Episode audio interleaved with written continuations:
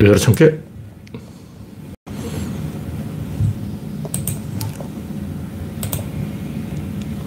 네, 창이 떴습니다. 가다람업사. 네, 아직 입장하신 분이 없습니다. 오늘은 제가 1등입니다.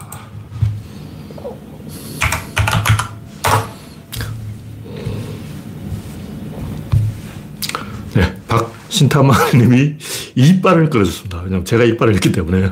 서티보님, 그리스방님, 반갑습니다. 오늘은 7월 2일입니다. 다바님, 반갑습니다. 기온이 너무 더워서 선풍기를 살짝 틀어야 되겠습니다. 제가 원래 기온에 민감해요. 네. 현재 구독자는 3,040명입니다. 화면에 이상이 있으면 말씀해 주시기 바랍니다. 여러분의 구독, 알림, 좋아요는 큰 힘이 됩니다. 현재 14명이 시청 중입니다. 포모님, 난나님, 영원중님, 반갑습니다. 맨구님, 어서오세요. 도서를 주문하셨는데 아직 받지 못하신 분은 혹시 이 주문이 잘못된 게 아닌가 주문 게시판에 들어가서 다시 한번 확인을 해 주시기 바랍니다. 간혹 이 입금만 하고 게시판에 아무리 찾아봐도 주문 내역이 없어요. 혹시 잊어버리거나 혹은 뭐 게시판 에러거나 알 수 없는 이유에 의해서 이 책이 배송되지 않은 분은 다시 주문해 주시기 바랍니다. 네, 퍼모님, 난나님, 영원중님, 맨구님, 정국수님, 완전백수님, 리오 아저씨님, 반갑습니다.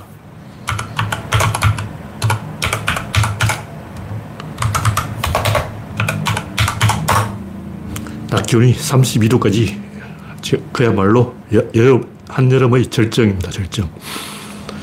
네. 첫 번째 곡기는 추미애 문재인 그때 그 시절. 최근에 이 추미애 씨가, 추미애가 그 과거에 문재인 대통령이 물러나라고 했다. 이 말을 하는 바람에 한바탕 소동이 있어서 게시판에 문재인 욕하는 사람도 있고 여러 가지 이야기 했는데 솔직히 제가 하고 싶은 얘기는 그거예요. 왜 문재인을 욕할까? 더 좋은 걸 할 수 없으니까 그런 거예요. 그 사람도 아이디어가 없어. 뭔가 하긴 해야 되는데 화는 나는데 할 게 문재인 까는 거 외에는 할 게 없어.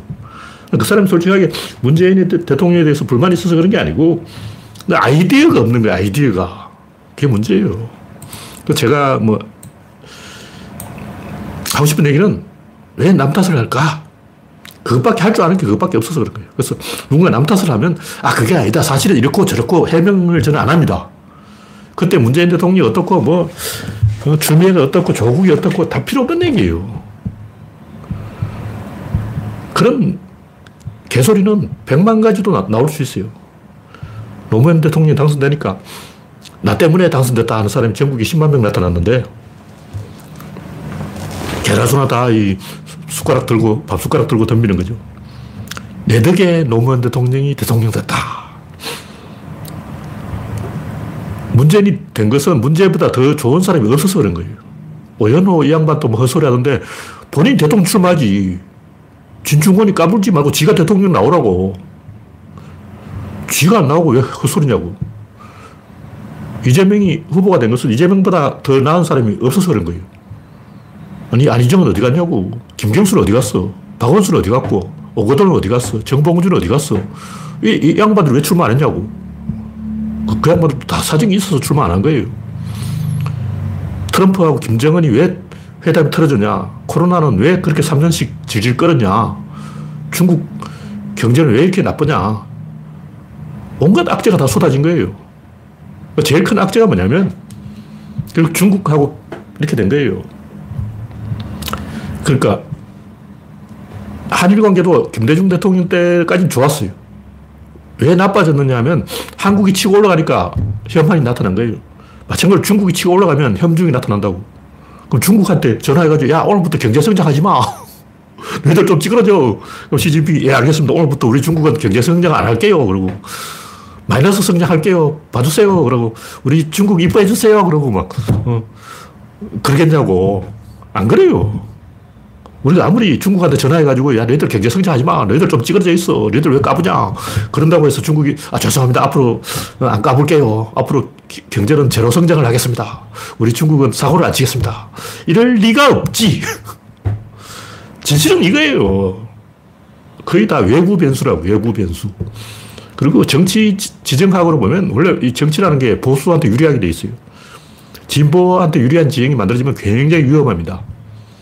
진보는 굉장히 위험한 애들이에요. 그런데도 우리가 진보를 하는 이유는 자부심이 있기 때문에 그런 거예요. 우리는 좀 아는 사람이고 배운 사람이잖아. 우리 같이 똑똑한 사람이 진보를 해야지. 멍청한 사람이 진보하면 어떻게 되냐. 북한 돼버려. 이왕 진보를 하려면 누군가를 해야 된다면 똑똑한 사람이 하자. 멍청한 사람한테 진보를 맡기면 그게 바로 소련이다. 이런 얘기죠. 뭐 북유럽, 사민주의 다 개소리야. 그 사람 다 석유 팔아먹고 사는 애들 아니야. 땅 파먹고 지구 파괴해서 먹고 사는 애들이 뭔 큰 소리냐고. 말로는 우리는 사회주의 한다, 뭐 사민주의 한다, 뭐 좋지. 요람에서 무덤까지 땅 파먹는 얘기예요. 전부 그 지구 파먹는 지구 온난화의 주범들이라고. 그러니까 우리나라가 이만큼 김대중, 문재인, 노무현 이 세 사람이 된 것도 IT 세력이 뜨고 전 지구적인 환경 변화에 의해서 그렇게 된 거예요. 우리나라가 지정학적 요충지가 되었기 때문에 사람들이 흥분을 한 거예요. 야, 우리한테 기회가 왔어. 기회가 왔는데 전두환, 노태우 이런 띠란 애들한테 맡기로 만들고 좀 똑똑한 사람이 해야 되는 게 아니야. 그래서 김대중, 노무현, 문재인 같이 똑똑한 사람이 대통령이 된 거예요. 그러다 보니까 이제 계속 똑똑하다고 해서 뭐가 답이 나오는 건 아니라고. 뭐 대통령이 똑똑하다고 해서 나라 잘 되는 건 아니야. 그러다 보니까 또 멍청한 사람으로 한번 가보자. 이명박, 박근혜, 윤석열 이렇게 되는 거예요. 일본은 왜 저러냐? 일본은 희망이 없으니까 그런 거예요. 왜 희망이 없냐? 중국하고 관계가 안 좋아. 2차 대전 문제가 아직 해결이 안 된 거예요. 일본은 중국하고는 만주사변 때부터 상해사변까지 15년간 전쟁을 했어. 15년간. 우리는 6.25 해봤자 3년밖에 전쟁 안 했잖아요. 근데 일본은 15년간 중국하고 전쟁을 했다고. 그럼 그게 하루, 15년간 전쟁을 했는데 그게 하루 만에 해결되겠냐고. 그러니까, 일본은 절망에 빠져서 우양우, 한국도 절망에 빠져서 우양우. 지금 우리나라가 요 모양 요꼴이 된 것은 한국 사람이 전체적으로 기가 꺾이고 우리는 강팀이다 하는 그 김어준 정신을 잃어먹은 거예요. 우리는 약팀이다 하고 분수를 알아버린 거죠. 솔직히 어, 유현진이 메이저에 가했지만 오단니를 못 이기잖아. 유현진이 등판해가지고 오단니를 계속 삼진으로 잡아버리면 아 우리가 강팀이네 우리가 강팀이야 그럴 거 아니야. 근데 씨발 왜 오단니가 이기고 홈런을 계속 치고 유현진은 등판도 안 하고 그러냐고. 이거 어쩔 수 없는 거예요.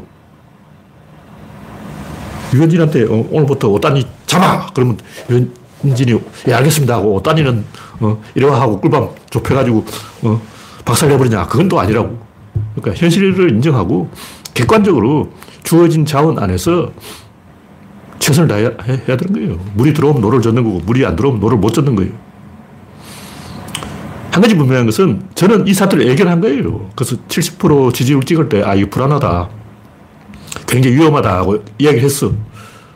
근데 저도 그 당시에는 어떻게 할 수가 없는 거예요. 그때 막 지지율 70%가 문재인 대통령 막 기고만장 해가지고 잘하고 있는데 내가 와서 끼어들어서 부동산 정책은 그렇게 하는 게 아니야. 원전 문제도 그렇게 하는 게 아니야. 하고 초를 친다고 해서 문재인 대통령이 막, 예, 알겠습니다. 그러고 막, 어, 우양우하면 어떻게 됐겠어요. 문재인 대통령이 그때 좌파들 정책을 안 쓰고 우양우를 했으면 노무현 된 거예요. 문재인 입장에서는 노무현처럼 죽냐, 지금처럼 되냐, 둘 중에 하나라고. 문재인 대통령이 굉장히 정치를 잘했으면, 좀 못했으면 지금처럼 살아있는 거예요. 그럼 뭐 여러분들은 왜 노무현처럼 죽, 죽어야지 왜 안 죽었냐? 문재인 당신은 노무현처럼 죽었어야 됐어. 이럴 거냐고. 내말때 문재인 욕한 사람들은 왜 노무현처럼 안 죽었냐? 왜 살아있냐? 빨리 죽어! 이 얘기한 놈들이라고. 이 인간이냐? 이놈들 인간이 아니야. 문재인 대통령이 마지막까지 지지율 40%에 목을 맨 건 사실이에요. 근데 과감한 정책을 해가지고 지지율이 폭락해서 노무현 대통령처럼 되면 여러분은 기분이 째집니까? 대한민국이 그런 나라예요. 노면처럼 제대로 하면 죽이고 조심 안전운전하면 정권 뺏기는 거예요. 그런 나라라고. 현실을 인정을 해야지. 응? 마치 이 도박장에 가가지고, 아, 그때 바카라를 할 때, 그때 내가 뱅크에 갔어야 되는데, 괜히 플레이에 가가지고, 아, 그때 뱅크를 갔어야지! 이 바보야, 왜 뱅크를 안 갔냐! 지금 이런 얘기하고 있는 거야. 그때 문재인이 뭐 추미애를 어떻게 했어야 된다, 뭐, 이런 소리 하는 사람들은, 아, 바카라 할 때 그때 내가 괜히 뱅크에 가가지고, 내 말 듣고 플레이한테 가야지. 왜 뱅크에 갔냐고! 내가 이쪽에 가려고 했잖아! 그런 소리 하고 있는 놈이야. 미친놈이야. 경마장 필패 법칙이라는 게 있어요. 그럼 뭐냐면, 여러분이 경마장에 딱 가면, 아, 3분마가 제가 좀 뛰겠네. 딱 그러면 3분마가 딱 들어온다고. 그러면, 야 기분 째지는 거야. 그럼 여러분이 촉이 살아있다고. 딱 보면, 아, 이번엔 5분마가 들어오겠네. 아, 이번엔 7분마가 들어오겠네. 처음에 좀 맞아. 이게 초심자의 행운이라는 거예요. 그럼 그 이 행운이 계속되어서 경마장에서 돈을 막 따느냐? 안 돼요. 현실은 어떠냐? 10경주, 11경주, 12경주 넘어갈 때마다 심리가 싹 변해요. 호르몬이 빡 올라온다고. 그래서 어떻게 허무주의자가 돼요. 아, 씨발, 경마에 돈 따면 뭐하고, 이러면 뭐하냐. 따봤자, 결국 술 먹을 것이고, 잃어봤자, 술값 미리 없어지는 것이고, 그 돈이 그 돈이고, 따봤자 사라지고, 내고 주문에 돈 나가는 건 똑같고, 에라 모르겠다. 어린 그들. 그러니까 경마장에 가면 어떻게 되냐면 처음에는 아, 이렇게 하면 따야지, 따시, 따시, 따시 하지만 그 호르몬이 오래 안 가요. 그게 다 호르몬의 마술이라고. 결국 11경주, 12경주 되면 돈다 들어가지고 아무 때나 때려받고 거지 돼가지고 우울증 걸려가지고 고개 푹 숙이고 나와가지고 소주 한 잔 먹고 오뎅 먹고 그러는 거예요. 호르몬이 여러분을 속입니다. 그걸 알아야 돼요. 그러니까 지금 문재인이 그때 뭐 이렇게 써야 됐다 저렇게 해서 다 그 호르몬의 마술이라고. 여러분 생각을 안 하고 있는 거예요. 그냥 호르몬이 그렇게 시키는 거야. 저도 경마장 옛날 좀 가봤어요. 그 초반 좀 맞췄어. 그래서 기분이 살았어. 아, 저는 44배 맞춘 적도 있고, 딱 첫날을 딱 가자마자 500원 배팅했는데 15배를 맞췄어. 와, 기분 째지더라고. 그게 홀린 거지. 근데 호르몬이 변하는 걸 제가 느껴요. 내 호르몬이 변하는 것을 느끼기 때문에, 아, 이게 또 호르몬을 당할 방법이 없구나. 아무리 짠대가리 머리 굴려봤자 호르몬을 못 이긴다. 그래서 제가 경마장 안 가는 거예요. 이런 걸 알아야 됩니다. 다음 꼭지는 프랑스는 폭동 중. 네. 이기곤님, 김미웅님, 우선님, 소장군님, 지재일이님, 반갑습니다. 현재 47명이 시청 중입니다. 알제리 독립운동을 지금 하고 있는 거예요. 프랑스의 무슬림들이 폭동을 일으키고 있는데 프랑스는 우리는 대국이야. 이러면서 대국주의 해서 어, 축구를 해도 외인구다. 어. 은바페. 흑인 축구. 왜냐면 우리는 프랑스는 대국이니까. 이러다가 지금 이제 불바다가 됐어요. 그러니까 제가 봤을 때 이게 서구, 서구 문명의 한계예요. 식민지 청산이 안 됐어. 프랑스는 우리, 자기들 식민지 범죄를 저질러 놓고 아, 우린 범죄를 저지르는 게 우리는 대국이라, 대국이라서 그런 거야. 그, 그 대국 행보지. 우리가 알제리를 탄압한 게 아니야. 아, 우리는 대국 행보를 한 거라고. 왜냐하면 대국이니까 개소리하고 있는 거예요. 그러니까 틀리는 거야. 그리고 무슬림들도 문제가 있어요. 그 사람들은 아직까지 부족 단위로 해, 행동해요. 그러니까 아프리카 있는 흑인들이 프랑스나 영국에 오면 개인 단위로 행동을 한다고. 근데 무슬림이 오면 형님, 동생, 사돈, 사촌 다 불러가지고 그 안에서 부족을 만들어 놓고 그 부족원들은 일을 안 해요. 그러니까 족장이 그 부족원들 다 먹여 살려야 되는 거예요. 이상한 구조를 만들어 놓고 있어. 그러니까 이런 일이 일어나는 거예요.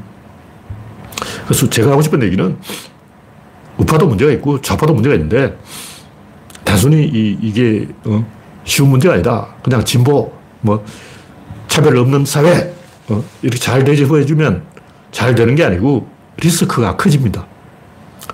제가 항상 하는 얘기지만 진보는 리스크를 키웁니다. 보수는 리스크를 줄이는 대신에 목에 칼이 들어와요. 그냥 죽 약자를 죽이는 거야. 리스크를 주, 줄이는 대신에. 그 어느 쪽도 정답이 아니고 객관적으로 냉정하게 봐야 된다. 생산력이 살아있을 때는 굴러가는데 생산력이 망하면 프랑스도 넘어가는 거예요. 이것이 서구 문명의 본질적인 한계다. 네. 다음 곡지는 방사능 오염수의 진실. 제가 하고 싶은 얘기는 언론이 어떻게든 일본을 방류를 할 것이고, 그러면 하, 한국인들은 한동안, 제발 한 6개월 수, 수산물 소비를 멈출 것이고, 일본도 마찬가지예요. 중국도 마찬가지. 태평양의 섬나라도 마찬가지. 확인될 때까지 사람들은 원래 그거 잘 안 움직여. 한 6개월은 멈춘다고. 근데 광우병 쇠고기 때는 뭐 한우 먹으면 되잖아. 뭐 수입산 쇠고기 안 먹으면 되지. 미국 소고기 한 6개월 안 먹으면 되지. 한 6개월 동안 조용하고 뭐 광우병 걸렸다 말이 없으면 먹으면 되는 거예요. 딱 눈치 보다 어, 광우병 없네? 아, 괜찮아. 안 먹어볼까? 근데 한 몇 개월은 미국산 수입 소고기 소비가 사라지는 거예요. 근데 소고기는 비싸니까 안 먹으면 되는데 수산물은 큰일이 큰일. 제가 봤을 때 경제 피해가 최소는 10조 원, 많게는 100조 원인데 누가 책임지냐고.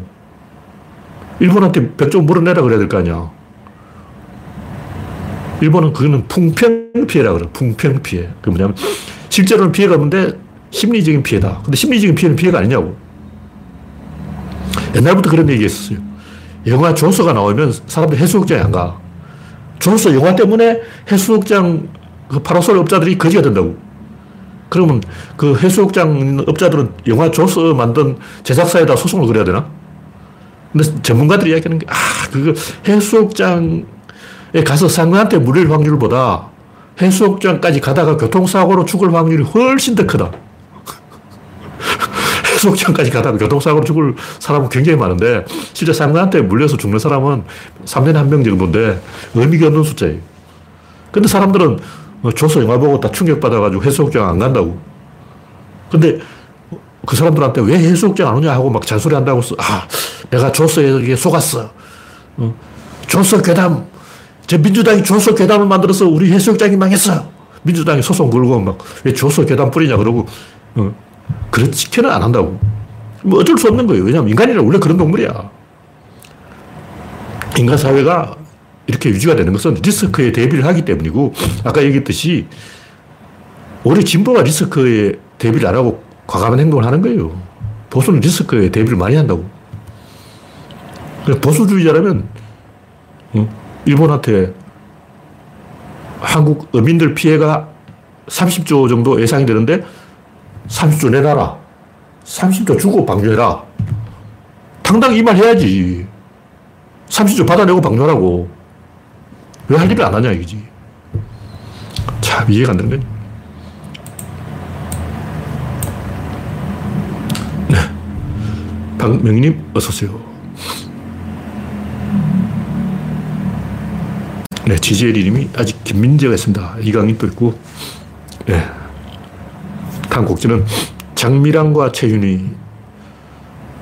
장미란을 무슨 2차관인가 임명하니까 문재인은 최윤희 임명한 게 아니냐, 뭐 이런 소리 하는데 문재인은 지지율이 70%니까 했지. 30%하고 70% 똑같냐고. 그리고 원래 이런 것을 가지고 과감하게 실험을 하는 것은 진보 정권이지 보수는 아니죠. 보수는 보수답게 보수적으로 움직여야지 왜 이렇게 진보적으로 하냐고. 보수 정당이 보수 정권이니까 보수적으로 하던 대로 해야지. 왜 어, 역도 선수를 차관시켜? 말이 되냐고. 제가 볼 때 70% 지지를 받는 정권은 해도 됩니다. 근데 30% 정권은 하면 안 돼. 왜냐하면 그게 약한 골이야. 간단해요. 문재인이 최윤희를 임명했을 때 언론들이 일제히 달라서 찔렀냐, 안 찔렀어. 왜 안 찔렀냐? 찔러봤자 칼이 안 들어간다고 해서 안 찌른 거예요. 칼이 들어갔으면 찌르는 거예요. 조국은 왜 찔렀냐? 조국이 무슨 죄가 있냐? 없잖아. 조국이 뭐 권력형 비리가 밝혀진 게 있습니까? 없어요. 하나도 없어. 근데 왜 찔렀냐? 찌르면 칼이 들어가니까 찌르는 거예요. 그럼 장미란도 한번 찔러보자. 칼이 들어간지 안 들어간지 한번 찔러보자고. 윤석열 지지율이 70%면 장미란을 우리가 아무리 찔러도 칼이 안 들어가요. 근데 윤석열 지지율이 30%면 이 찌르면 칼이 들어갑니다. 누구 책임이냐? 윤석열 책임이죠. 장미란 죄가 없어. 윤석열이 죄가 있지. 왜 칼이 들어가는 애를 차고는 안 치냐고. 진보 정권은 이런 거 해도 돼요. 근데 보수 정권은 이런 거 하면 안 돼. 왜냐면 보수니까. 하여간, 약한 고리가 포착되면 물어 뜯는 사람은 반드시 나타납니다. 자연 법칙이에요. 일어날 일은 일어난다. 머피 법칙. 근데 이런 법칙의 혜택을 가장 많이 본 사람 누구냐? 윤석열인 거죠. 윤석열이 약점이 없었냐? 아니에요. 굉장히 많은 약점이 있어서. 최은순 약점, 어? 본인 약점, 장모 약점, 부인 약점, 본부장 약점, 어?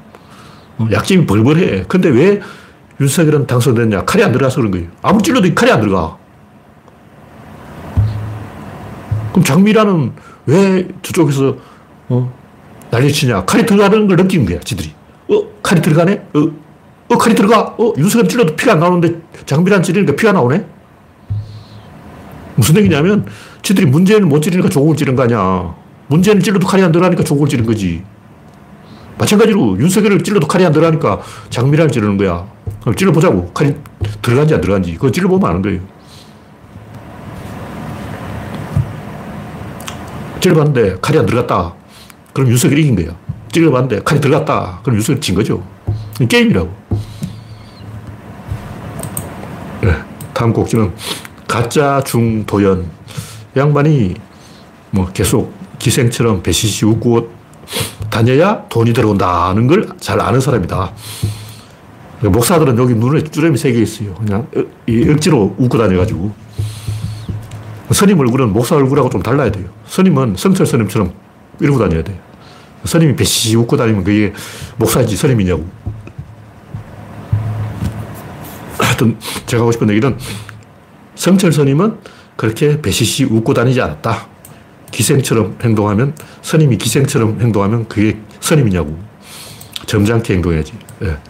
다음 곡지는 브레즈네프와 호네크의 키스. 뭐 어떤 신문기사에 키스 이야기를 잔뜩 해놓고, 이 옛날 그 소련 공산당 서기장 브레즈네프와 동독 서기장 호네크 둘이서 뽀뽀하고 막 물고 빨고 난리 났어요. 김일성도 뽀뽀했을 거야. 정확히 제가 기억이 안 나는데 브레즈네프와 김일성도 물고 빨고 한번 했을 거예요. 근데 원래 동유럽 국가들은 그리스 정교를 믿기 때문에 키스를 많이 한다고 알려져 있어요. 이 사도 바울이 키스를 하자 하고 키스 운동을 벌여가지고 키스를 많이 했는데 서유럽은 페스트 때문에 신체 접촉을 하지 말자. 그래서 키스를 안 하게 된 거예요. 근데 미국 영화가 유행하면서 헐리우드 영화 때문에 다시 전 세계적으로 키스 붐이 퍼졌다. 그런 얘기고. 제가 하고 싶은 얘기는 인간은 신체 접촉을 해야 이 상대방의 체취를 맡아야 안정감을 느끼고 편안해진다고. 좀 냄새가 나더라도 그 냄새를 맡아야 돼요. 무의식이에요. 자기가 못 느끼는 거예요. 나도 모르게 뭔가 편안하다. 나도 모르게 뭔가가 불편하다. 신체 접촉을 해야 됩니다. 그런 얘기죠. 네, 현재 69명이 시청 중입니다. 마지막으로 에너지의 초대.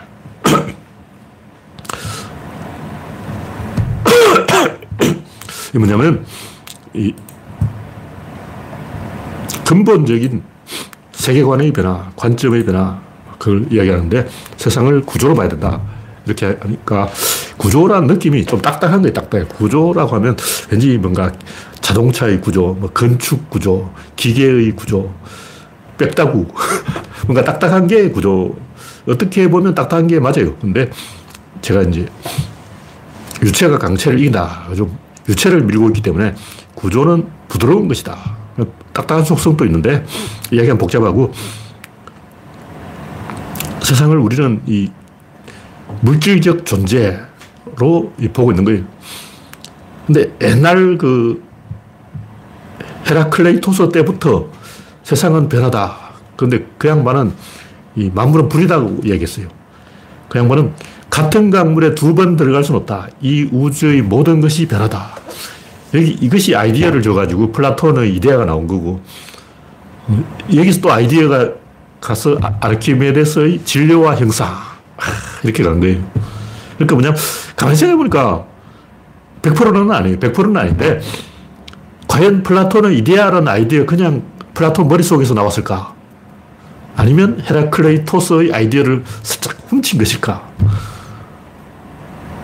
어쨌든 굉장히 영감을 줬다는 거죠. 헤라클레이토스가 만물은 변한다. 우주는 변한다. 이렇게 선언을 했어요. 이, 이 우주는 불의 기운이 희박한 것과 농축된 것이 있다. 불의 기운이 농축되면 이 돌, 돌, 돌이고 희박해지면 이 공기가 되는 거예요. 이 우주는 불인데 불이 희박하냐 농축되냐 이걸로 모든 것이 결정된다 하는 이상한 이론론을 만들었어요. 그래서 이게 아이디어를 줘가지고 플라톤의 이데아론이 되고 아르키메데스의 아리스토텔레스의 진로와 형상이 되고 이렇게 새끼를 쳤다 하는 가설이 있습니다. 근데 제가 볼 때 100% 인과관계는 없는 것 같아요. 어쨌든 영향을 줬다 이렇게 보고 있는데 그래서 결론은 제가 이야기하는 것은 구조로는 만물은 변화다. 안정이라는 것은 변화가 교착된 거예요. 변화가 둘이 나란히 가면 그게 안정이고 이 우주에 안정된 건 없어요.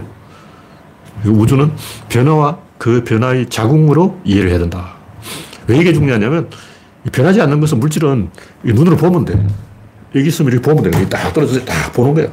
근데 변화는 어떻게 하냐면 대응을 해야 돼요. 변화는 초반, 중반, 막판이 다르기 때문에 초반에 대응, 초반에는 포석을 해야 되고, 중반에는 전투를 해야 되고, 막판에는 끝내기를 해야 되고, 초반 작전, 중반 작전, 막판 작전이 다르다는 거죠. 시간차가, 시간에 따라 다른 거예요.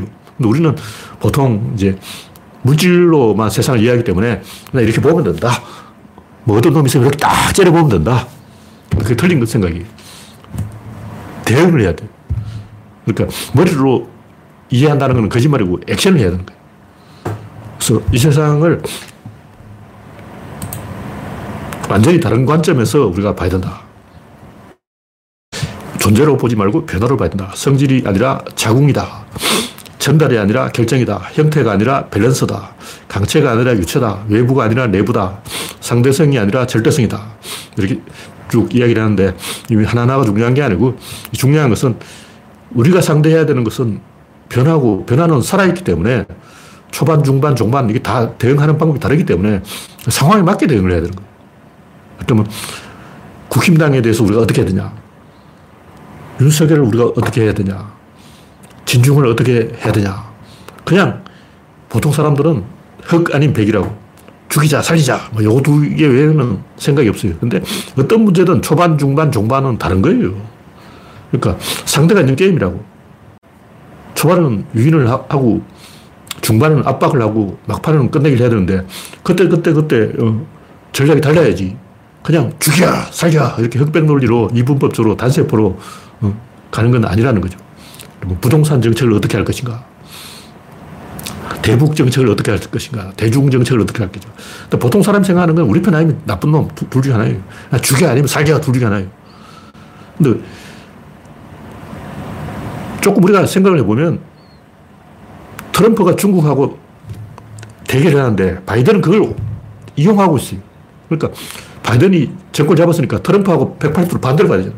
트럼프는 중국 죽이자 했으니까 바이든 중국 살리자 가야 되는. 근데 안 그렇잖아. 가보면 바이든 또 트럼프 정책을 개성하고 있다고. 오히려 트럼프가 시, 시, 어, 밥을 지어놓으니까 바이든이 얌얌하고 있어. 민주당도 마찬가지예요. 우리 민주당도 국힘당이 사고 치는 것을 이용해 먹을 생각해야지. 어, 국힘당 무조건 반대로 가자.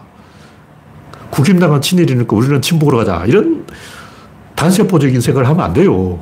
좀 이 머리를 쓰자고 상황에 맞게 대응을 해야 되는 거예요.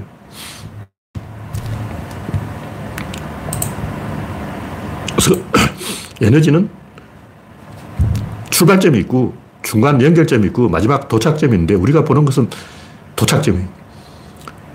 그 주, 중간 연결점에도 조금 논리가 있어. 그건 열역학 1법칙이고 도착점은 2법칙인데 우리가 모르는 건 출발점. 자궁을 모르는 거예요. 모른다는 것은 뭐냐면 거기에 대해서 우리가 어떻게 개입할 것인가, 어떻게 대응할 것인가, 어, 내가 어떻게 해야 되는가, 이걸 모르는 거예요. 그냥 우리는 이제 머릿속으로 세상을 보고, 아, 그렇구나. 하는 게 아니라 핸들링을 할 수 있어야 되는 거죠. 항상 이건 역설이기 때문에 이쪽으로 가려면 먼저 저쪽으로 조치를 해놔야 돼. 물고기를 자, 머리에도 그렇잖아요. 건물을 이쪽에 쳐놨다면 이쪽에서 본다고. 어부들은 그물을 쳐놓은 반대쪽에서 소리를 내고 박수를 치고 발을 구르고 물고기 몰래 하는 거예요. 근데 이 정의당이라든가 민주당 하는 거 보면 꼭 그물 쳐놓고 거기서 막 소리 지르고 있어요. 그러니까 물고기 반대로 가지. 이건 초등학생도 이해할 만한 건데, 논에 가서 미꾸라지 잡아보라고. 소쿠리 갖고 가서 미꾸라지를 어, 잡아보면 항상 우리는 반대쪽에서 움직여야 된다는 걸 이거는 어, 기본 장착이잖아. 근데 당연히 움직이는 것은 강아지가 양떼를 몰아도 반대쪽에서 몰이를 하는데 그런 게 기본 상수로 인식이 되어 있어야 되는데 그 정도 인식이 없다는 거죠. 그래서 결론은 에너지는 머리가 있고 꼬리가 있는데 우리가 알고 있는 것은 이 세계의 절반, 꼬리 쪽 절반을 거이 머리 쪽 절반을 몰라. 그 머리 쪽에는 뭐가 있냐? 자발성이 있다, 상호전성이 있다, 조절 가능성이 있다, 뭐 여러 가지 이야기했는데 결국 이거는 우리가 개입을 해야 된다는 거예요. 그러니까 개입을 안 하고 밖에서 팔짱 끼고 죽일 놈, 살릴 놈, 우리 편 나쁜 놈 이런 소리 하는 사람은 전부 개소리 하고 있는 거예요. 일본 문제든 중국 문제든 그냥 가만히 앉아가지고 나쁜 놈 하고 욕할 게 아니라 개입을 해야 돼요. 예를 들면 방사능 문제도 우리가 일본에 직접 갔어. 돈 내놔라. 우리 경제 피해가 30조 원인데 30조 내놔라 하고 떠들어야지. 그냥 아, 여기 가만히 앉아가지고 어, 반대한다. 이 말 누가 못하냐고. 당연히 일본에 가야지. 민주당 일본에 가서 우리 어민들 경제 피해가 30조로 예상되니까 30조 내놔라고 얘기해야지. 민주당 중에 일본에 가서 30조 내놔라 한 사람이 있습니까? 없잖아요.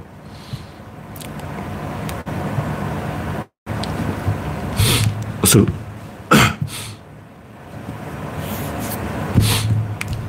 제가 하는 얘기는 이게 자연의 법칙일 뿐만 아니라 인간 사회의 법칙이에요. 그러니까 자연에 대해서도 이 자발성, 상호전성, 조절 가능성이 있을 뿐만 아니라 인간 사회도 똑같이 어, 집단 무의식에 의해서 스트레스를 받고 흥분을 하고 긴장을 하고 그걸 조절하는 조절 장치가 있어요. 우리는 그냥 마음이라고 그러는데 마음이라는 게 뭐냐? 조절 장치예요. 그 집단과의 관계를 스트레스를 조절하는 장치라고. 그래서 나는 제가 뭐 예쁘다. 나 제가 밉다. 제, 제가 좋다. 제가 싫다. 쟤를 사랑한다. 이런 건 다 개소리고. 긴장을 조절한다. 이게 진실이에요.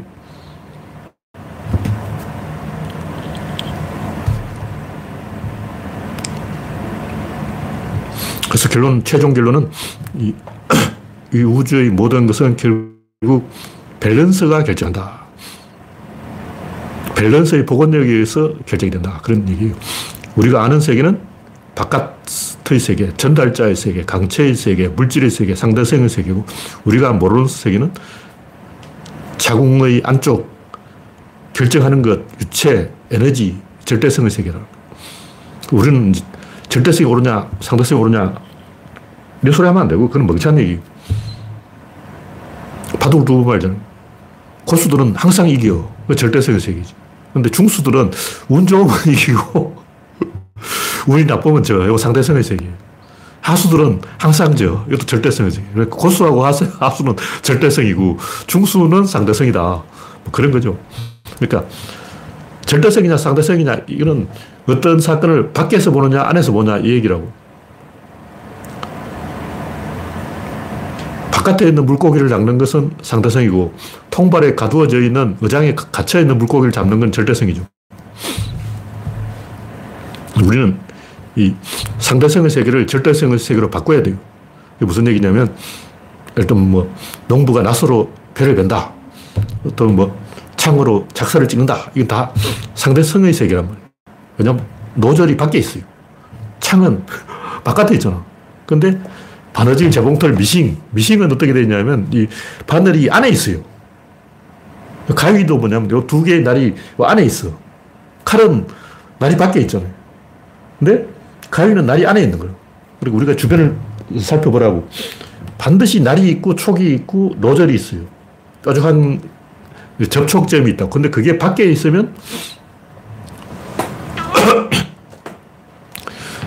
원시적인 도구고 안에 있으면 발달된 기계 장치라는 거죠. 예를 들면 사람은 이빨이 입 속에 있냐, 입 밖에 있냐. 밖에 있잖아요. 근데 원생동물 같은 것들은 밖에 나와 있어요. 그래서 소화기관, 강장동물, 이 탄세포 동물에서 생물이 진화한다는 것은 밖에 나와 있는 것이 안으로 들어간다는 거예요. 눈동자도 안에 있고, 냄새도 코 속에서 맡고, 어, 소리도 귀 속에서 듣고, 근데 원시적인 동물은 귀가 바깥에 나와 있고, 눈, 눈도 밖에 튀어나와 있고, 모든 것이 바깥에 나와 있는 거예요. 그러니까 칼은 밖에 날이 나와 있고, 가위는 둘 사이 안에 들어가 있는 거죠. 그래서 밖에 나와 있는 것은 상대성이고 안에 들어가 있는 건 절대성이다. 세상이 상대적이냐 절대성이냐 이 말은 굉장히 유치한 얘기예요. 밖에 있냐 안에 있냐 근데 밖에서 꺼내놓으면 밖에 있고 안에 집어넣으면 안에 있지. 어, 컵은 물은 컵 안에 있잖아요. 유체는 항상 안에 있어요. 강체는 항상 밖에 있어요. 그래서 그 세상 우리는 세상 강체로 보고 있는데 조금 더 깊은 레벨로 올라가면 이 모든 것이 결국 안에 안에 있는 거예요. 밖에 있는 것은 아날로그고 안에 있는 건 디지털인데 이 우주는 결국 디지털이다. 그럼 안에 있는 게 뭐냐? 아, 안에 있는 것은 자궁이죠. 그럼 체외 수정은 뭐냐? 그건 밖에 있는 거죠. 그러니까 생물이 진화한다는 것은 체외 수정에서 꽃가루 바지를 거시식물에서 소시, 속시식물로 안으로 기어 들어가는 거예요. 그래서 결국 이 우리가 알아야 되는 것은 이 바깥에 나와 있는 것은 전부 구조가 깨진 것이다 하는 걸 이해를 하는 거예요. 제대로 된 구조는 항상 이 구조가 의사결정이 내부에서 일어납니다. 그래서 이거 하나만 알면 돼요. 네. 오늘 이야기는 이걸로 마치겠습니다. 참석해주신 73명 여러분 수고하셨습니다. 감사합니다.